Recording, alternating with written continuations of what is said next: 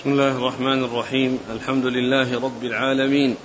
والصلاة والسلام على عبد الله ورسوله نبينا محمد وعلى آله وصحبه أجمعين. أما بعد فيقول الإمام مسلم بن الحجاج القشيري النيسابوري رحمه الله تعالى يقول في كتابه المسند الصحيح قال حدثني زهير بن حرب قال حدثنا جرير عن عمارة بن القعقاع عن أبي زرعة عن أبي هريرة رضي الله عنه أنه قال كان رسول الله صلى الله عليه وآله وسلم إذا كبر في الصلاة سكت هنيه قبل أن يقرأ فقلت يا رسول الله بأبي أنت وأمي أرأيت سكوتك بين التكبير والقراءة؟ ما تقول؟ قال أقول اللهم باعد بيني وبين خطاياي كما باعدت بين المشرق والمغرب. اللهم نقني من خطاياي كما ينقى الثوب الأبيض من الدنس. اللهم اغسلني من خطاياي بالثلج والماء والبرد. بسم الله الرحمن الرحيم. الحمد لله رب العالمين وصلى الله وسلم وبارك على عبده ورسوله نبينا محمد وعلى آله وأصحابه أجمعين. هذا هذا الحديث يتعلق بالذكر بعد تكبيرة الإحرام وقبل البدء بقراءة الفاتحة. وكان عليه الصلاة والسلام كما جاء في هذا الحديث إذا كبر للإحرام سكت هنية يعني يعني سكتة يعني قصيرة. ثم إنه يبدأ بالفاتحة يبدأ بقراءة الفاتحة.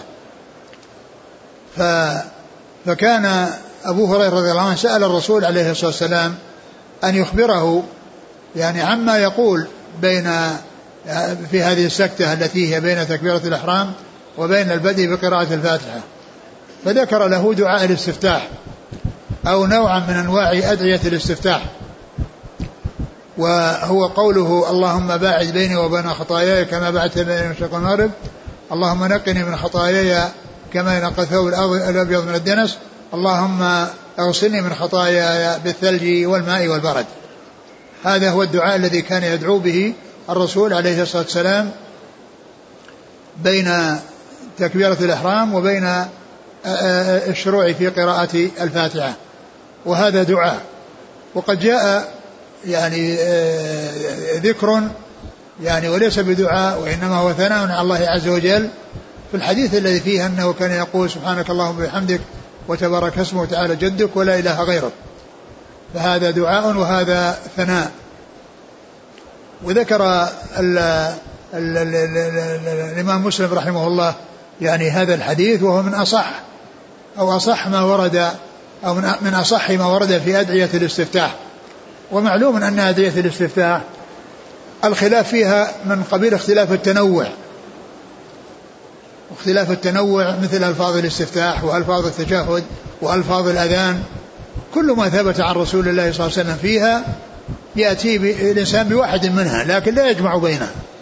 لا يجمع بين أدية الاستفتاح ولا يجمع بين ألفاظ الأذان ولا يجمع بين ألفاظ التشهدات وإنما يأتي بتشهد واحد مما ثبت ودعاء واستفتاح واحد مما ثبت وأذان بلفظ واحد مما ثبت فلا يجمع بين الألفاظ المختلفة لأن هذا يسمى اختلاف التنوع.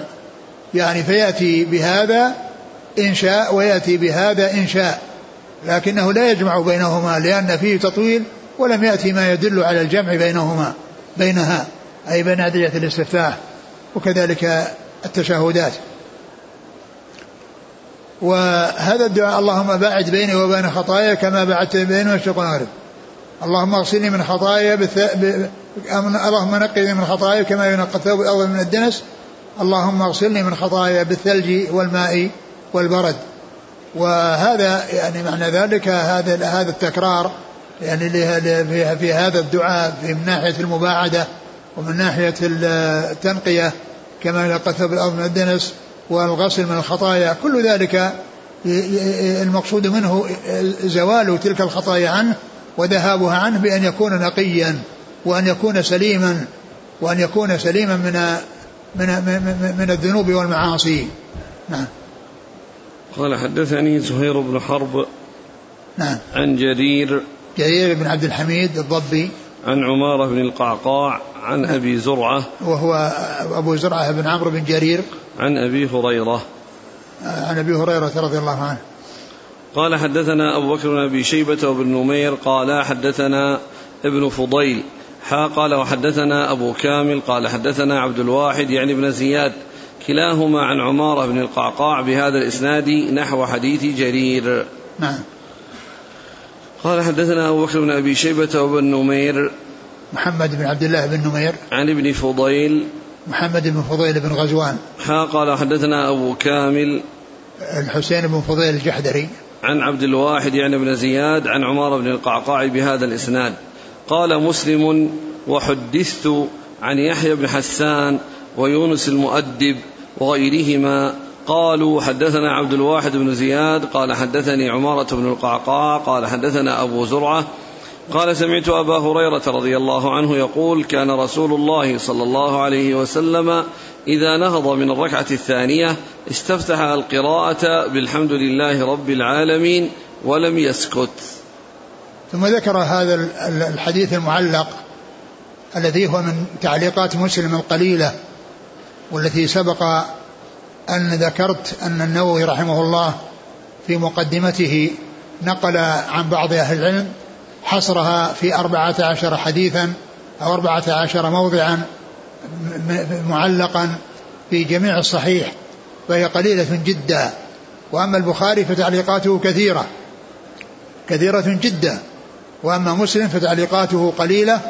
وقد ذكرها النووي في أول في أول حاشيته على صحيح مسلم وذكر ومر بنا يعني واحد منها وهذا هو الثاني وهذا هو الثاني.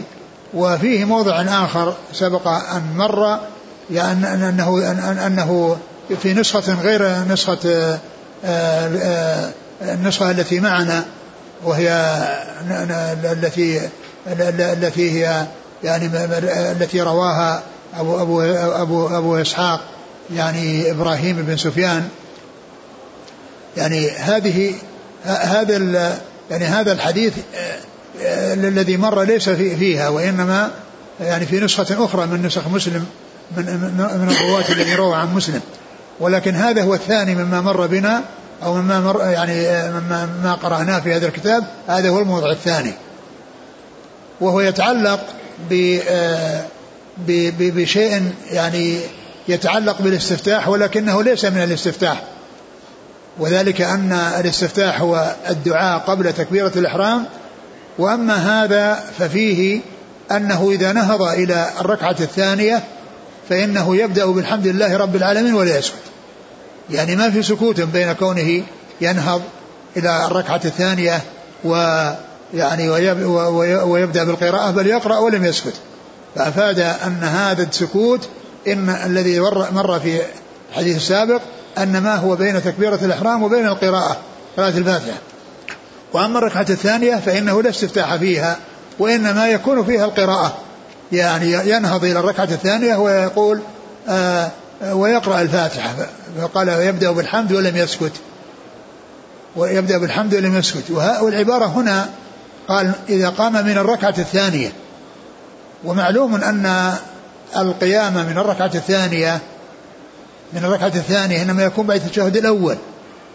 والقيام إلى الركعة الثالثة ما فيها قراءة لأنها سكوت ليس فيها قراءة فيها سرية ليست جارية. وإنما الجهر يكون بالركعة الثانية.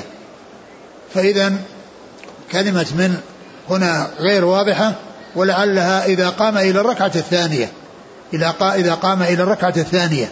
لأن القيام من الركعة الثانية إلى الثالثة ما في قراءة. ولا يسمع المأمون قراءة لأنها يسر فيها. يعني في الثنتين من الثالثة من المغرب والثنتين من العشاء يعني ليس فيها قراءة وإنما القراءة في الأولى والثانية. فإذا المعنى أنه إذا قام أو نهض من إلى الثانية إذا نهض إلى الثانية يبدأ بالحمد لله رب العالمين ولا يسكت مثل ما سكت قبل أن يقرأ قبل أن يقرأ الفاتحة. معناها أنه في الركعة الأولى وبعد تكبيرة الإحرام وقبل الفاتحة يأتي بدعاء الاستفتاح وأما وفيه سكوت. وأما بعد وأما في الركعة الثانية إذا قام إليه ليس فيه سكوت. وإنما فيه البدء بقراءة الحمد لله رب العالمين. البدء بقراءة الحمد لله رب العالمين. و وهذا الإسناد كما قلنا معلق. والتعليقات التي عند مسلم يعني كما عرفنا هذا واحد منها وقد ذكر الحافظ بن حجر في آه، في آه، آه، في تعليقه أو في نكته على تحفة الأشراف أن أبا نعيم رواه في المستخرج من طريق محمد بن سهل بن عسكر.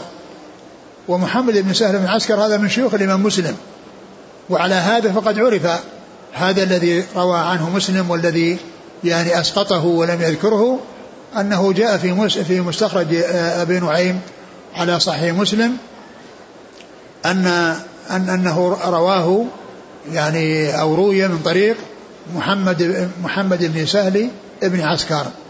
وذكر أيضا وهذا عن طريق هذا عن طريق الأول الذي هو يحيى بن حسان نعم. نعم.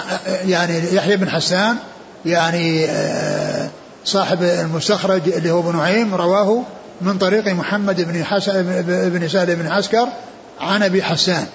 وذكر أن الطريقة الثانية التي فيها يعني آه التي فيها حسين يونس المؤدب. يونس بن محمد المؤدب هذا يعني رواه من طريقه آه ابن حبان يعني من طريق محمد بن أسلم. قال رواه يعني ابن حبان جاء به من طريق محمد بن أسلم. وعلى هذا فإن هذا الانقطاع الذي فيه لا يؤثر لأنه جاء في مستخرج أبي نعيم أنه يعني ثابت وأنه من طريق أحد شيوخ الإمام مسلم الذي هو محمد بن سهل بن عسكر. فيكون يعني هذا الانقطاع لا يؤثر لأنه قد آه هذا التعليق الذي فيه وجد يعني آه إغلاقه في آه عند أبي نعيم وعند آه ابن حبان. نعم. قال حدثت عن يحيى بن حسان ويونس المؤدب وغيرهما.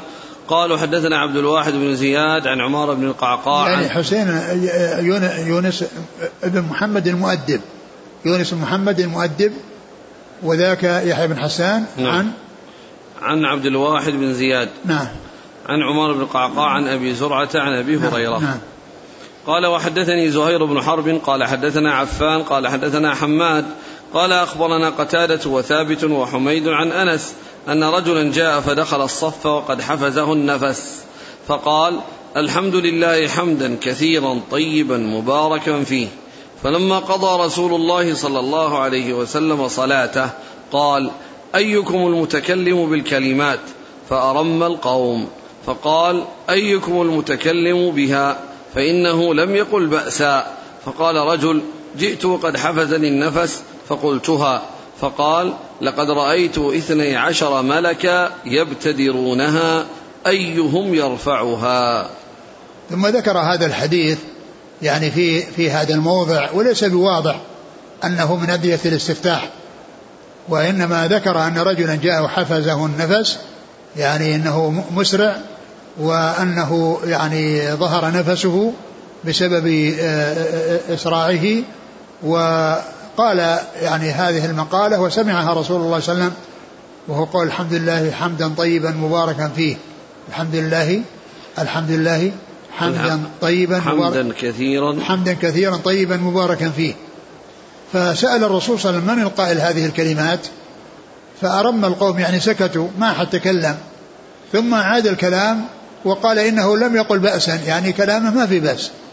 فعند ذلك قال أنا حفزني النفس وقلتها. فأخبر النبي صلى الله عليه وسلم أنه أنه رأى اثني عشر اثني عشر ملكا يبتدرونها. اثني عشر ملكا يبتدرونها. أيهم أيهم يرفعها أول؟ وهذا يعني في بيان يعني فضيلة هذا الذكر ولكنه ليس بواضح أنه بالاستفتاح لأنه يمكن أن يكون في الاستفتاح ويمكن أن يكون بعد الركوع لأنه جاء مثله يعني بعد الركوع يعني مثل هذا الدعاء. ونعم قال حدثني زهير بن حرب عن عفان بن مسلم الصفار. عن حماد. حماد بن س... بن دي... عن من؟ عن قتادة وثابت وحميد.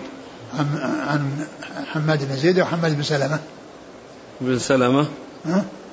ابن سلمة. نعم. عن قتادة بن دعامة السدوسي. وثابت بن أسلم البناني. وحميد. بن أبي حميد الطويل. عن أنس. أنس بن مالك رضي الله عنه. أظن الحديث اللي. وهذا أيضا فيه دليل كما قال بعض العلم أن من الأعمال يعني ما يعني يشارك فيها غير الحفظة وأنهم يعني ينقلونها ويرفعونها لأنه قال رأيت اثني عشر ملكا يبتدرونها أيهم يرفعها أول؟ نعم.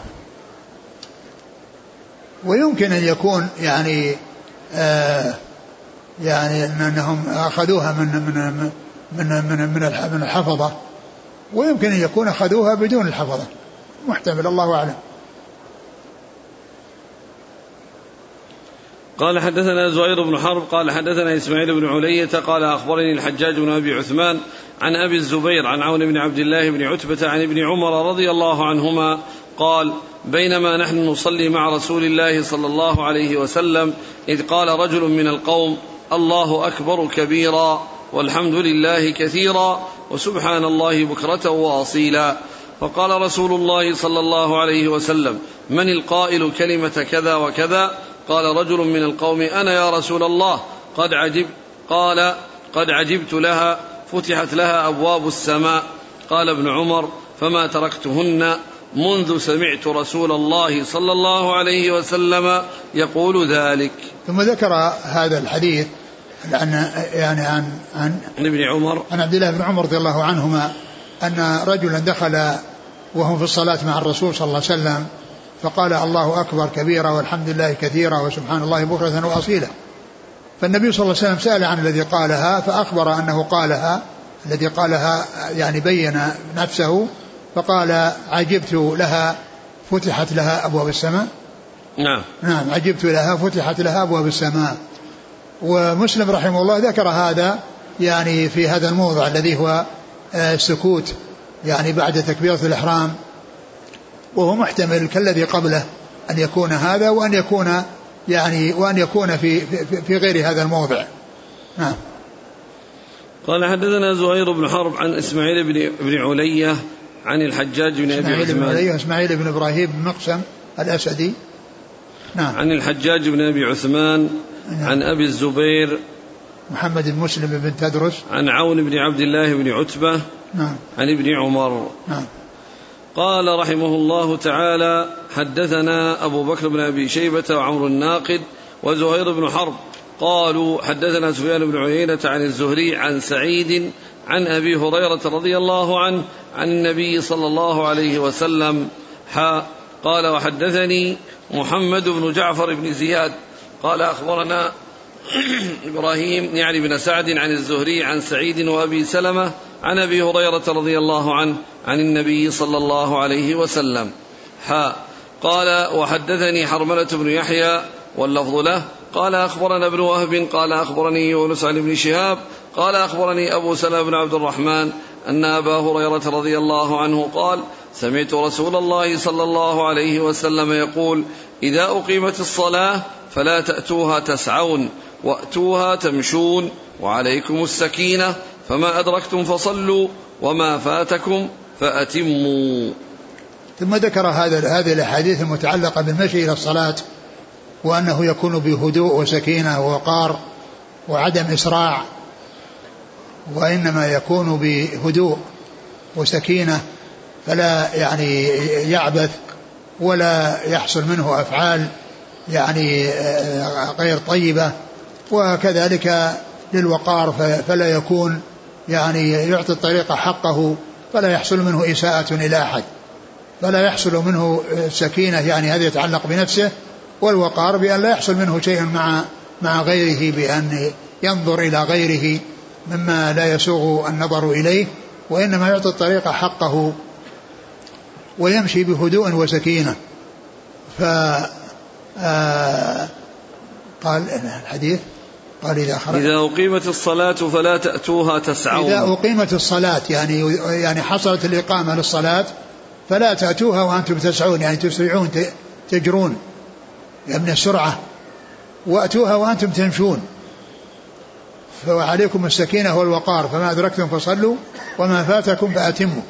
وما فاتكم فأتموا فهذا فيه بيان أن الإقامة إذا حصلت فالإنسان لا يسرع من أجل أن يدرك الركعة الأولى أو يدرك تكبيرة الإحرام وإنما نص على الإقامة لأن الإسراع يعني يعني الإسراع فيها فيه في, في احتمال من جهة الإنسان أسرع من أجل يدرك لأن الصلاة أقيمت.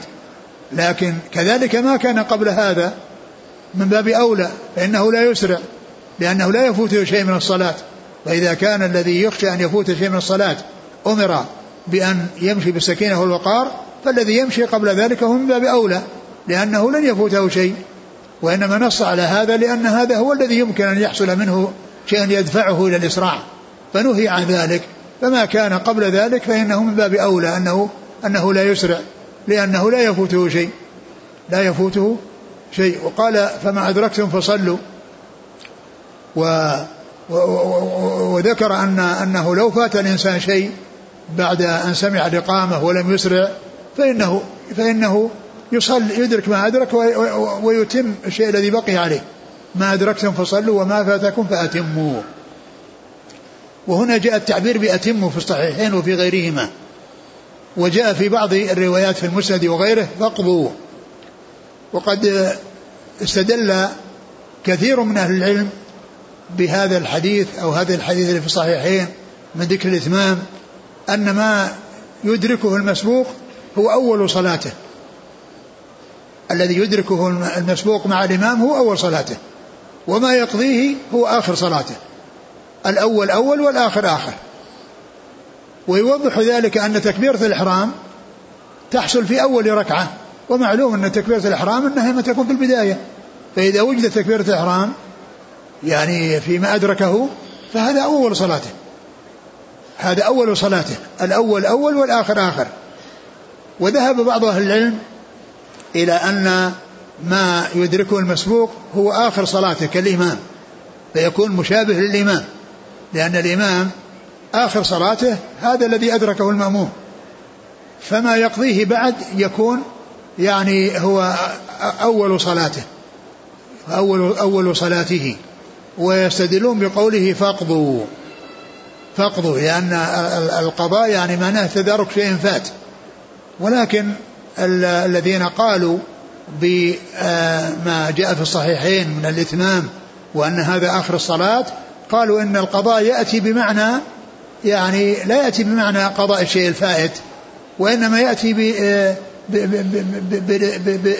بالفعل وانتهاء الفعل ومثل ما جاء في القرآن فإذا قضيت الصلاة فانتشروا في الأرض قضيت الصلاة يعني فرغ منها إذا قضيت يعني فرغ من الصلاة فعلت الصلاة يعني فإذا قضيتم مناسككم يعني فرغتم من مناسككم فإذا تأتي بمعنى الإتمام وبمعنى التمام فتتفق مع رواية وأتموا التي في الصحيحين ويترجح بهذا القول بأن ما يدركه المسبوق هو أول صلاته لا سيما وفيها تكبيرة الإحرام وهذا في غاية الوضوح وما يقضيه بعد ذلك هو آخر صلاته وليس أول صلاته. نعم. قال حدثنا أبو بكر بن أبي شيبة وعمر الناقد وزهير بن حرب عن سفيان بن عيينة عن الزهري عن سعيد عن أبي هريرة. سعيد بن مسيب. قال وحدثني محمد بن جعفر بن زياد عن إبراهيم يعني بن سعد عن الزهري عن سعيد وأبي سلمة. وهذا فيه زيادة أبي سلمة في الطريق الثاني. نعم. قال وحدثني حرملة بن يحيى واللفظ له عن ابن وهب. عبد الوهاب عبد الوهاب بن وهب. عن يونس عن ابن عن ابن شهاب يونس بن يزيد الأيلي عن ابن شهاب محمد بن مسلم بن شهاب الزهري. عن أبي سلمة عن أبي هريرة. نعم. قال حدثنا يحيى بن أيوب. ابو سلمة بن عبد الرحمن بن عوف. نعم. قال حدثنا يحيى بن أيوب وقتيبة بن سعيد وابن حجر بن إسماعيل بن جعفر. قال أي قال ابن أيوب حدثنا إسماعيل قال أخبرني العلاء عن أبيه عن أبي هريرة رضي الله عنه أن رسول الله صلى الله عليه وسلم قال إذا ثوب للصلاة فلا تأتوها وأنتم تسعون وأتوها وعليكم السكينة. فما أدركتم فصلوا وما فاتكم فأتموا فإن أحدكم إذا كان يعمد إلى الصلاة فهو في صلاة. ثم ذكر هذا الحديث الذي فيه ما في الذي قبله وفيه أن أنه يعني يمشي وعليه السكينة وأنه في صلاة. يعني ما دام أنه عامد إلى الصلاة فهو في صلاة سواء في طريقه إليها أو في جلوسه في المسجد قبل أن أن تصلى لأنه ما دام ينتظر الصلاة فهو في صلاة. ما دام في صلاة ينتظر الصلاة فهو في صلاة. وكذلك ما دام يمشي فإنه في صلاة يعني أنه يؤجر ويثاب. على ذلك فكحالة المصلي الذي يؤجر ويثاب. ف يعني ذكر يعني يعني قال ثوب وثوب هو المقصود به الإقامة. وقد سبق أن مر بنا أن الشيطان إذا نودي بالصلاة هرب وله ضراط وأنه ثم يعود ويوسوس الإنسان فإذا ثوب بالصلاة يعني رجع إلى ذكر الله بالإقامة. يعني ثوب يعني رجع إلى ذكر الله بالإقامة. فيقال الإقامة تثويب لأنها جاءت بعد النداء الأول الذي هو الأذان. ف فهذا مثل قوله إذا أقيم الصلاة. إذا ثوب يعني مماثل لقوله إذا أقيم الصلاة لأنه آه، معناهما واحد. إذا أقيم الصلاة إذا, إذا ثوب الصلاة. فلا تأتوها وأنتم تسعون. فلا تأتوها وأنتم تسعون يعني مسرعين. نعم. وأتوها وأنتم وأتوها وعليكم السكينة فما أدركتم فصلوا وما فاتكم فأتموا. نعم ما أدركتم فصلوا وما فاتكم ف... ف... ف... فأتموا. نعم. فإن أحدكم إذا كان يعمد إلى الصلاة فهو في صلاة. هذا بيان السبب. وأن الإنسان هو في صلاة ولو كان في الطريق ولو كان جالسا قبل قبل أن أن تأتي الصلاة. يعني معناه أنه في صلاة فعليه أن يكون على هيئة حسنة وعلى يعني أدب حسن وألا يحصل منه يعني آه، عبث ولا يحصل منه إساءة إلى أحد وهو في طريقه وهو في طريقه إلى الصلاة. وقد جاء في بعض في, في, في القرآن يا إذا نودي صلى يوم الجمعة فاسعوا إلى ذكر الله. وليس المقصود بقوله اسعوا إلى ذكر الله الإسراع وإنما المقصود به الذهاب لأنه جاء النهي عن جاء النهي عن الإسراع في هذا الحديث. فيكون ذاك الذي في القرآن معناه الذهاب وليس معنى ذلك السعي الذي هو الجري والسرعة. والرسول صلى الله عليه وسلم بين ذلك بفعله عليه الصلاة والسلام وأنه كان يمشي يعني في مجيئه إلى الصلاة وكذلك أصحابه رضي الله عنهم وأرضاهم كانوا يمشون ولا ولا ولا يسرعون. فإذا ما جاء في القرآن يعني من ذكر السعي لا يعني أن فيه يعني مخالفة بين ما جاء في القرآن وما جاء في آه، سنة الرسول صلى الله عليه وسلم فإن سنة الرسول هي تعليم لهم بأن لا يسرعوا وأما إسعوا فليس المقصود بالإسراع وإنما المراد به الذهاب. نعم. قال حدثنا يحيى بن أيوب وقتيبة بن سعيد وابن حجر علي بن حجر. عن إسماعيل بن جعفر عن قال ابن أيوب حدثنا إسماعيل قال أخبرني العلاء عن أبيه. العلاء بن عبد الرحمن بن يعقوب الحرقي. نعم. عن أبيه عن أبي هريرة. نعم. قال حدثنا محمد بن رافع قال حدثنا عبد الرزاق قال حدثنا معمر عن همام بن منبه قال هذا ما حدثنا أبو هريرة رضي الله عنه. عن رسول الله صلى الله عليه وسلم فذكر أحاديث منها وقال رسول الله صلى الله عليه وسلم إذا نودي بالصلاة فأتوها وأنتم تمشون وعليكم السكينة فما أدركتم فصلوا وما فاتكم فأتموا. وهذا مثل الذي قبله هو من أحاديث صحيفة صحيفة همام منبه التي يعني يأتي آه، رواية مسلم منها بهذا الإسناد؟ الذي يفيد بأنه ترك أحاديث قبله وقال رسول الله صلى الله عليه وسلم كذا وهذا كما عرفنا من دقة مسلم يعني في في في في إراده الأحاديث وإراده الأسانيد فإنه يعني يأتي بهذه العبارة يقول فذكر أحاديث يعني قبله أحاديث منها وقال رسول الله صلى الله عليه وسلم كذا. نعم. قال حدثنا محمد بن رافع عن عبد الرزاق نعم. عن معمر عن همام بن منبه نعم. عن أبي هريرة نعم. قال حدثنا قتيبة بن سعيد قال حدث والصحيفة كلها في مسلم يأتي بها بهذا الإسناد. محمد بن رافع عن عبد الرزاق عن معمر عن همام عن أبي هريرة. هذا هو إسناد الصحيفة أو الأحاديث التي يأخذها من الصحيفة كلها عن شيخه محمد بن رافع. نعم. قال حدثنا قتيبة بن سعيد قال حدثنا الفضيل يعني بن عياض عن هشام ها قال وحدثني زهير بن حرب واللفظ له قال حدثنا إسماعيل بن إبراهيم قال حدثنا هشام بن حسان عن محمد بن سيرين عن أبي هريرة رضي الله عنه قال قال رسول الله صلى الله عليه وسلم إذا ثوب بالصلاة فلا يسعى إليها أحدكم ولكن ليمشي وعليه السكينة والوقار صل ما أدركت واقض ما سبقك. ثم ذكر هذا الحديث قال صلي ما أدركت يعني مع الإمام ومعلوم أنه يكون أول صلاته واقضي ما ما سبقك.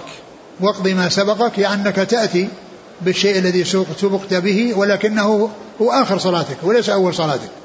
لأن ال- القضاء يعني كما عرفنا يأتي بمعنى الإتمام فيكون متفق مع قوله أتموا نعم. قال وعلى هذا فيتضح أن القول بأن ما يدركه المسبوق هو أول صلاته وما يقضيه بعد سلام إمامه هو آخر صلاته هذا هو القول الصحيح لا سيما وأن تكبيرة الإحرام جاءت في الركعة الأولى التي أدركها مع الإمام. إذا هذا أوضح دليل على أنها أول الصلاة. نعم. قال حدثني إسحاق بن منصور قال أخبرنا محمد بن المبارك الصوري. قال حدثنا معاوية بن, بن سلام عن يحيى بن أبي كثير قال أخبرني عبد الله بن أبي قتادة أن أباه رضي الله عنه أخبره قال بينما نحن نصلي مع رسول الله صلى الله عليه وسلم فسمع جلبة فقال ما شأنكم؟ قالوا استعجلنا إلى الصلاة. قال فلا تفعلوا. إذا أتيتم الصلاة فعليكم السكينة. فما أدركتم فصلوا وما سبقكم فأتموا. ثم ذكر حديث أبي قتادة هو مثل حديث أبي هريرة وكان له سبب أنه سمع جلبة يعني حركة كذا وأصوات يعني كذا يعني تفيد يعني شيء من ال يعني بسبب السرعة. فالرسول يعني سأل عن هذا فقالوا إيش؟ قالوا قالوا استعجلنا إلى الصلاة. قال استعجلنا إلى الصلاة. يعني هذا الجلبة وهذا الأصوات والحركة إنما هي بسبب الاستعجال. فنهاهم الرسول صلى الله عليه وسلم عن ذلك وقال إنهم يأتون يعني وعليهم السكينة وأن ما أدركوه صلوه وما فاتهم فإنهم يتمونه. نعم. قال وحدثنا أبو بكر بن أبي شيبة قال حدثنا معاوية بن هشام قال حدثنا شيبان بهذا الإسناد. شيبان بن عبد الرحمن. قال رحمه الله تعالى وحدثني محمد بن حاتم وعبيد الله بن سعيد. قال حدثنا يحيى بن سعيد عن حجاج الصواف. قال حدثنا يحيى بن أبي كثير عن أبي سلمة وعبد الله بن أبي قتادة عن أبي قتادة رضي الله عنه قال قال رسول الله صلى الله عليه وسلم إذا أقيمت الصلاة فلا تقوموا حتى تروني. وقال ابن حاتم إذا أقيمت أو نودي. ثم ذكر الأحاديث المتعلقة بالقيام إلى الصلاة عند الإقامة. عند إقامة الصلاة متى يقوم متى يقوم المأمومون؟ معلوم أن الإقامة هي إعلام الحاضرين بالقيام إلى الصلاة والنداء إعلام الغائبين للإتيان إلى الصلاة. ال- الذين خارج المسجد يأتون للمسجد. والإقامة إعلام الم- الموجودين في المسجد أن يقوموا إلى الصلاة. فمتى يقوموا؟ من العلماء من قال إنهم يقومون عندما يبدأ بالإقامة لأن هذا إشعار لأن ال- الاتيان بها معناه آه، آه، الإشارة أو الدلالة على أن الناس يقومون.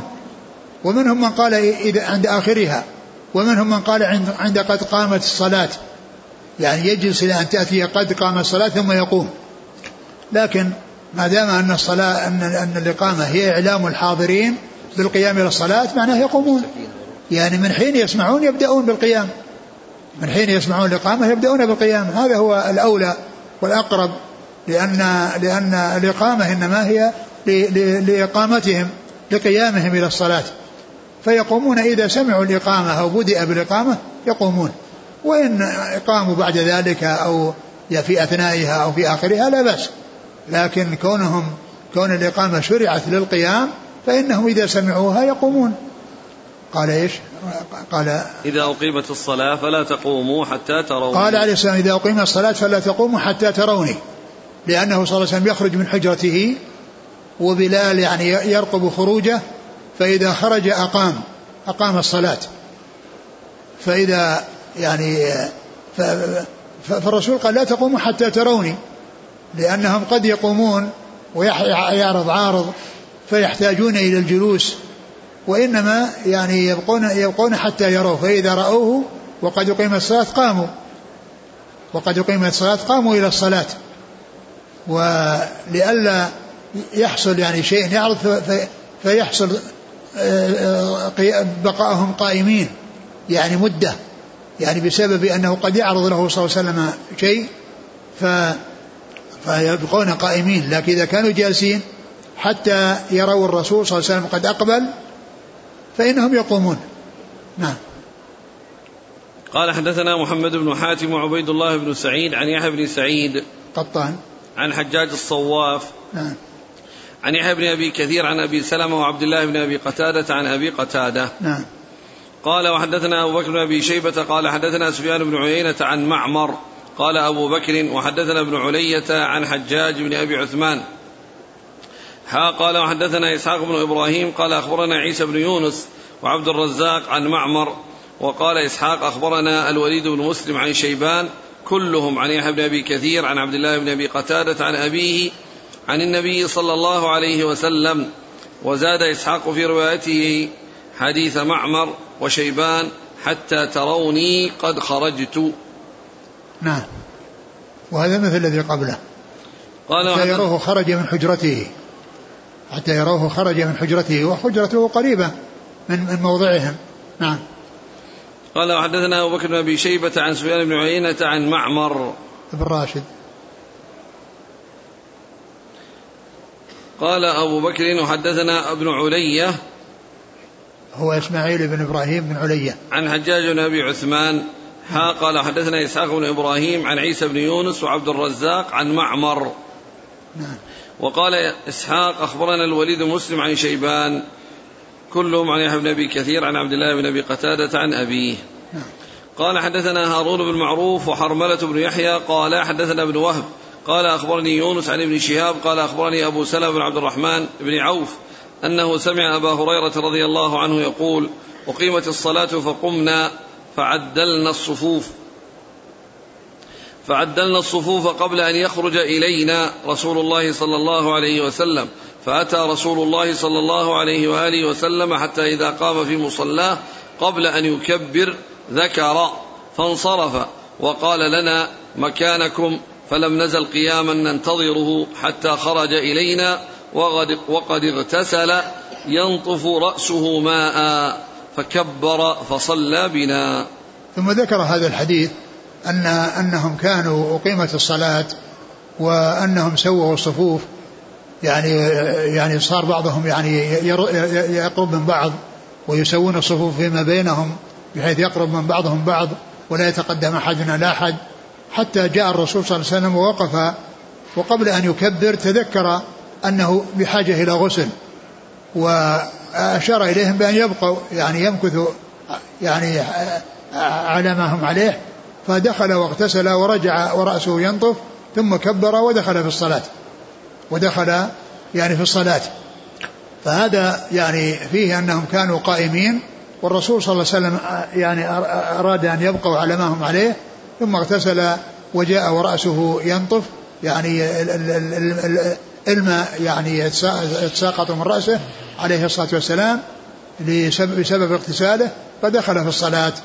ومعنى ذلك أن كونهم كونهم يعني يعني يبقون حتى يرونه قد خرج لأنهم أقيمت الصلاة وهو لم يخرج. كأن فيه الأول قال ولم يخرج. الأول. قبل أن يخرج. فعدلنا نعم. الصفوف يعني قبل أن يخرج إلينا. قاموا قبل أن يخرج. يقيم الصلاة قبل أن يخرج. والرسول قال حتى تروني. نعم. قال حدثنا هارون معروف حرملة بن يحيى عن ابن وهب عن يونس عن ابن شهاب عن أبي سلمة بن عبد الرحمن بن عوف عن أبي هريرة. نعم. قال وحدثني زهير بن حرب قال حدثنا الوليد بن مسلم قال حدثنا أبو عمرو يعني الأوزاعي قال حدثنا الزهري عن أبي سلمة عن أبي هريرة رضي الله عنه أنه قال أقيمت الصلاة وصف الناس صفوفهم وخرج رسول الله صلى الله عليه وسلم فقام مقامه فأومى إليهم بيده أن مكانكم فخرج وقد اغتسل ورأسه ينطف الماء فصلى بهم. وهذا مثل الذي قبله لأن فيه ليس ذكر أنه أراد أن يكبر وهذه الرواية التي هي غير مبهمة تبينها الرواية السابقة وأنه كان قبل أن يدخل الصلاة قبل أن يدخل في الصلاة يعني تذكر أنه بحاجة إلى غسل فأشار إليه أن يبقوا في مكانهم وذهب واغتسل ورجع صلوات الله وسلامه عليه وصلى بهم. نعم. قال وحدثني إبراهيم بن موسى قال أخبرنا الوليد بن مسلم عن الأوزاعي عن الزهري قال حدثني أبو سلمة عن أبي هريرة رضي الله عنه أن الصلاة كانت تقام لرسول الله صلى الله عليه وسلم فيأخذ الناس مصافهم قبل أن يقوم النبي صلى الله عليه وسلم مقامه. نعم يعني ان ان ان أنه آه، كما جاء أنه إذا راوا بلال خرج أقام الصلاة وقاموا ويعني رتب أقول ترتبوا في الصف ونظر بعضهم إلى بعض قبل أن يقوم الرسول صلى الله عليه وسلم مقامه فإذا وصل ويعني قام مقامه المكان الذي يصلي فيه دخل في الصلاة نعم. قال وحدثني سلمة بن شبيب قال حدثنا الحسن بن أعين قال حدثنا زهير قال حدثنا سماك بن حرب عن جابر بن سمرة قال كان بلال يؤذن إذا دحضت فلا يقيم حتى يخرج النبي صلى الله عليه وسلم فإذا خرج أقام الصلاة حين يراه. ثم ذكر هذا الحديث عن جابر بن سمرة أن بلالا كان يؤذن إذا دحضت يعني إذا مالت الشمس إذا حصل الزوال يؤذن وإذا خرج النبي صلى الله عليه وسلم أقام. إذا خرج النبي من حجرته أقام الصلاة. قال إيش؟ فإذا فإذا خرج. كان بلال يؤذن إذا دحضت. فلا يقيم حتى يخرج النبي صلى الله عليه وسلم. فإذا نعم. خرج أقام الصلاة حين يراه. نعم. مع أن في الأولى يعني في روايات كان يقيم قبل ذلك. نعم. الروايات السابقة فيها أنه كان أقام قبل أن يخرج. نعم ولكن يعني في هذه الروايات التي يعني فيها يعني بيان وقد يكون حصل هذا في بعض الأحيان لكن الغالب هو هذا الذي يعني أرشدهم إليه الرسول صلى الله عليه وسلم بقوله لا تقوموا حتى تروني. أو يكون كما جعله مسلم في آخر في آخر الباب حيث جعل حديث هذا في آخر الباب يعني هذا آخر ما انتهى إليه فعل بلال. يعني ليس ليس بلازم. ليس بلازم يعني يعني هو الأحاديث التي كان يقيم. قال إذا خرج نعم. هنا. فإذا خرج أقام الصلاة حين يراه. أي نعم فإذا خرج أقام الصلاة هذا متفق مع مع الروايات السابقة. وأما الروايات التي في الوسط فقد يكون ذلك في بعض الأحوال. قال وحدثني سلمة بن شبيب قال حدثنا الحسن بن أعين عن زهير. زهير بن معاوية أبو خيثمة. عن سماك بن حرب عن جابر بن سمرة. نعم.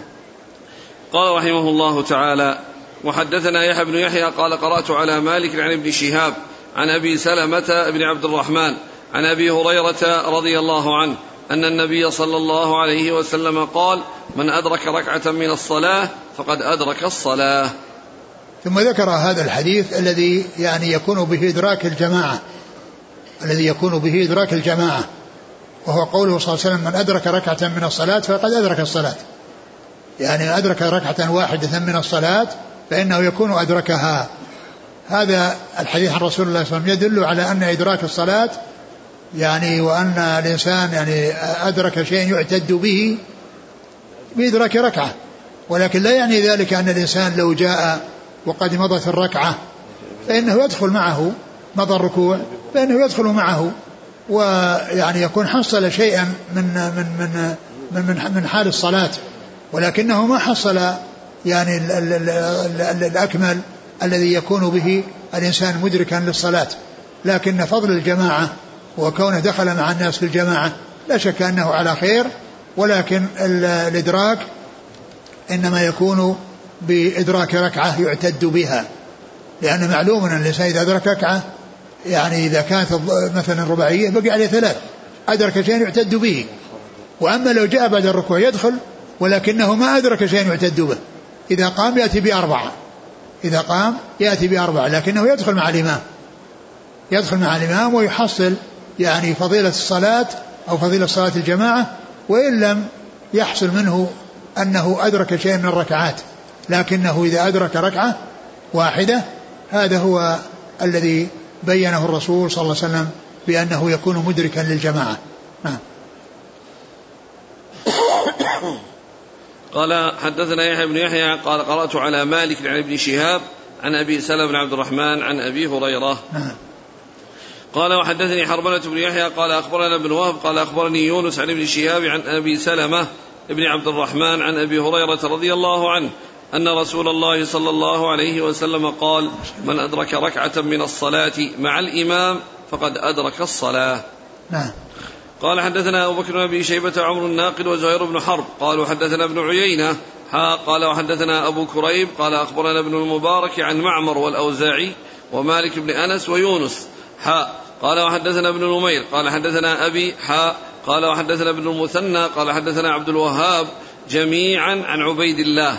كل هؤلاء عن الزهري عن أبي سلمة عن أبي هريرة رضي الله عنه عن النبي صلى الله عليه وسلم. بمثل حديث يحيى عن مالك وليس في حديث أحد منهم مع الإمام وفي حديث عبيد الله قال فقد أدرك الصلاة كلها.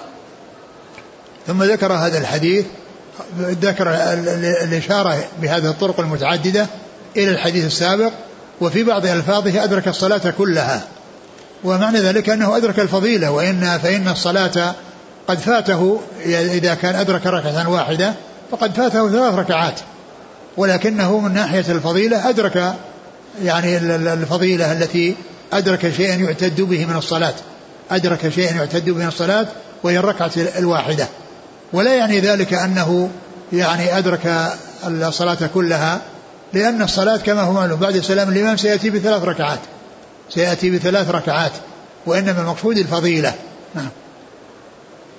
قال حدثنا أبو بكر بن أبي شيبة عمر الناقد وزهير بن حرب عن ابن عيينة ها قال حدثنا أبو كريب محمد بن العلاء بن كريب عن ابن المبارك عبد الله بن المبارك عن معمر والأوزاعي ومالك بن أنس ويونس.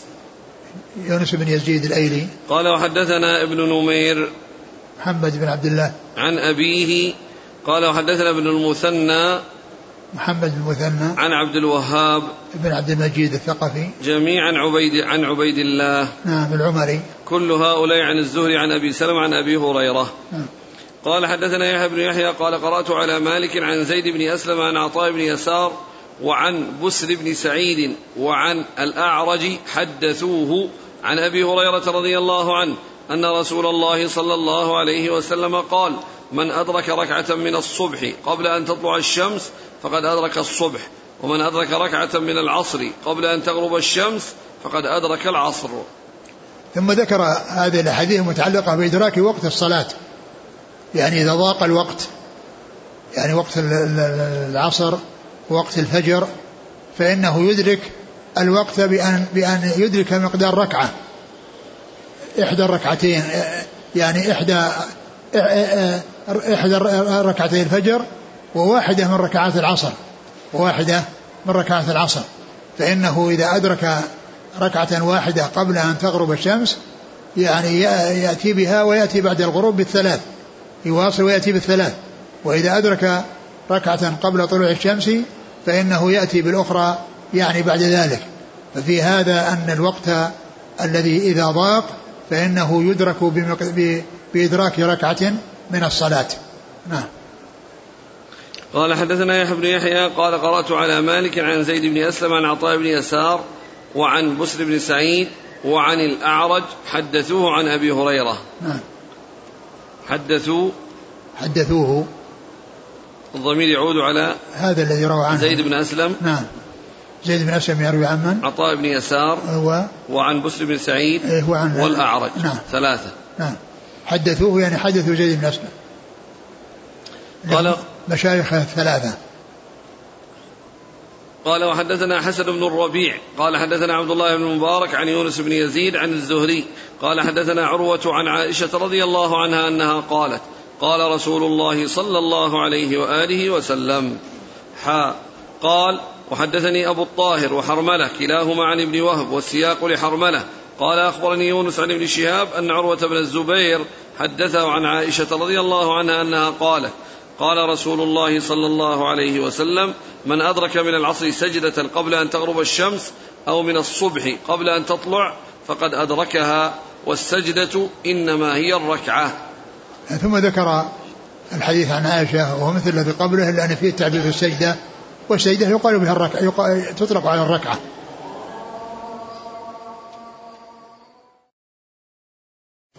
قال حدثنا عبد بن حميد قال أخبرنا عبد الرزاق قال أخبرنا معمر عن الزهري عن أبي سلمة عن أبي هريرة رضي الله عنه بمثل حديث مالك عن زيد بن أسلم. نعم.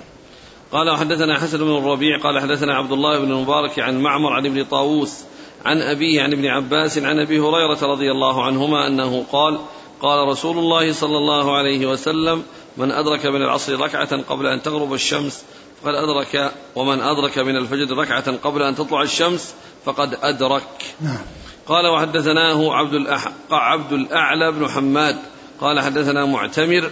قال سمعت معمرا بهذا الإسناد. نعم. قال رحمه الله تعالى أوقات الصلوات. نعم. ننتقل أوقات الصلوات. والله تعالى أعلم وصلى الله وسلم وبارك على عبده ورسوله نبينا محمد وعلى آله وأصحابه أجمعين. جزاكم الله خيرا وبارك الله فيكم ألهمكم الله الصواب وفقكم للحق شافاكم الله وعافاكم ونفعنا الله بما سمعنا غفر الله لنا ولكم وللمسلمين أجمعين. آمين آمين. يقول أحسن الله إليكم هل الاستعاذة والبسملة في غير الركعة الأولى غير واجبة؟ مع أن الأمر قد جاء بها عند القراءة القرآن. الاستعاذة الاستعاذة يعني ليست بواجبة حتى في حتى في الأول. يعني الاستعاذة أنها مستحبة. و وأما بالنسبة للركعات الأخرى بالنسبة للركعات الأخرى فلا, فلا, فلا يستعيذ وإنما يقرأ بدون استعاذة. وإن استعاذ لا بأس بذلك لكن الاستعاذة مستحبة في الأول وهي ليست بواجبة لا في الأول ولا في, ولا, ولا في الآخر. وإن استعاذ مع مع مع البسملة لا بأس بذلك. في يعني في في الركعات الأخرى.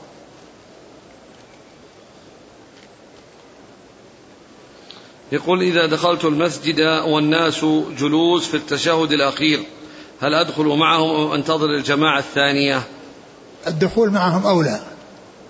الدخول معهم أولى لأن الإنسان يدرك الجماعة الأولى التي هي الأصل. نعم. يقول قضية السلام من الصلاة مرتين. أحدثت عندنا في بلدنا نيجيريا اختلافا شديدا في هذا الباب خصوصا عند أهل السنة حتى صار الأمر أنه لا يصلي من يرى بعدم التسليمتين وراء من يفعل ذلك. فما توجيهكم؟ جزاكم الله خيرا. الاختلاف شر ولكن آه الذين يعني يريدون التسليمة الواحدة يعني عليهم أن يبين لهم أن هذه سنة الرسول صلى الله عليه وسلم. وأن التسليمتين جاءتا عن خمسة عشر من أصحاب الرسول صلى الله عليه وسلم. يعني كلها فيها إثبات تسليمتين. كلها فيها إثبات تسليمتين. فيبين لهم ويوضح. و... ويمكن أنهم إذا بين لهم أن هذا جاء عن عن هذا العدد الكبير من الصحابة وهو التسليمتين وهذا هو الأمر الواضح البين الذي لا خلاف فيه مع أن التسليمة الواحدة فيها فيها خلاف خلاف في ثبوتها. ولو ثبتت يمكن أن تكون التسليمة الثانية أنها أنها ما ظهرت. و وما دام أن هذا كله فيه احتمالات فالشيء الذي هو سالم من الاحتمالات وهو التسليمتان. وقد جاءت عن خمسة عشر من أصحاب الرسول صلى الله عليه وسلم فهذا يعتبر من المتواتر. لأن رواية الحديث ومجيء عن خمسة عشر صحابي يعتبر من المتواتر. يقول آه، حديث الرجل الذي قال حمدا كثيرا طيبا مباركا فيه يستدل به الصوفية على أورادهم. وقالوا إن هذا الرجل قالها ولم يعلمه النبي صلى الله عليه وسلم ذلك. آه ما دام الرسول صلى الله عليه وسلم أقره على ذلك فإذا ثبت بالسنة. وأما أورادهم ما جاءت عن الرسول صلى الله عليه وسلم ولا عن أحد من سلف هذه الأمة. وإنما هي من محدثات الأمور. لكن آه، آه، هذا الصحابي بكون الرسول أقره على ذلك صار سنة. يقول من سبق بركعتين وقد سهى الإمام في الركعتين في الركعة الأولى فهل المأموم يسجد مع الإمام سجدتي السهو؟ من سبق؟ بركعتين. وقد سهى الإمام في الركعتين الأوليين. اللذين لم يدركهما هذا المأموم. أي نعم. فإذا سجد الإمام للسهو هل المأموم يسجد للسهو مع أنه ما أدرك هذا السهو سابقا؟ أولا الإمام إذا سجد للسهو هو يقوم للصلاة يعني ما يسجد معه ثم يقوم. ما يسجد معه يعني نعم إذا سجد سهى قبل السلام إذا سجد قبل السلام لا شك يتابع حتى يسلم. يتابعه حتى يسلم ولا يفارقه إلا بعد السلام. فإذا كان المقصود أنه يعني أنه يعني يسجد معه. نعم يسجد معه ولا ما أدركه لأن السجود هو قبل السلام وهو يتابعه إلى أن يسلم ولا يترك السجود معه والناس يسجدونه جالس وإنما يسجد معهم وإذا فرغ من السلام قام يقضي ما فاته. إذا حضر الإمام عند المحراب ورآه الناس ولم يقم المؤذن الصلاة بعد فهل يشرع القيام أم لا يقومون حتى كذلك يسمع ويبدأ المؤذن بالإقامة؟ معلوم أن أن يعني أن هذا لا يتأتى إلا إذا كان يعني الإمام المؤذن يعني غائب وليس بحاضر وإلا كون الإمام يقف والمأموم والمؤذن ما أقام الصلاة يعني كيف كيف يكون هذا؟ لكن قد يكون إنه يعني ساهي أو إنه يعني ذهب لحاجة أو كذا فإذا جاء الإمام وقف فإنهم يقفون معه يقفون معه وقد يقيم الإمام الصلاة وقد يقيمها غيره. نعم.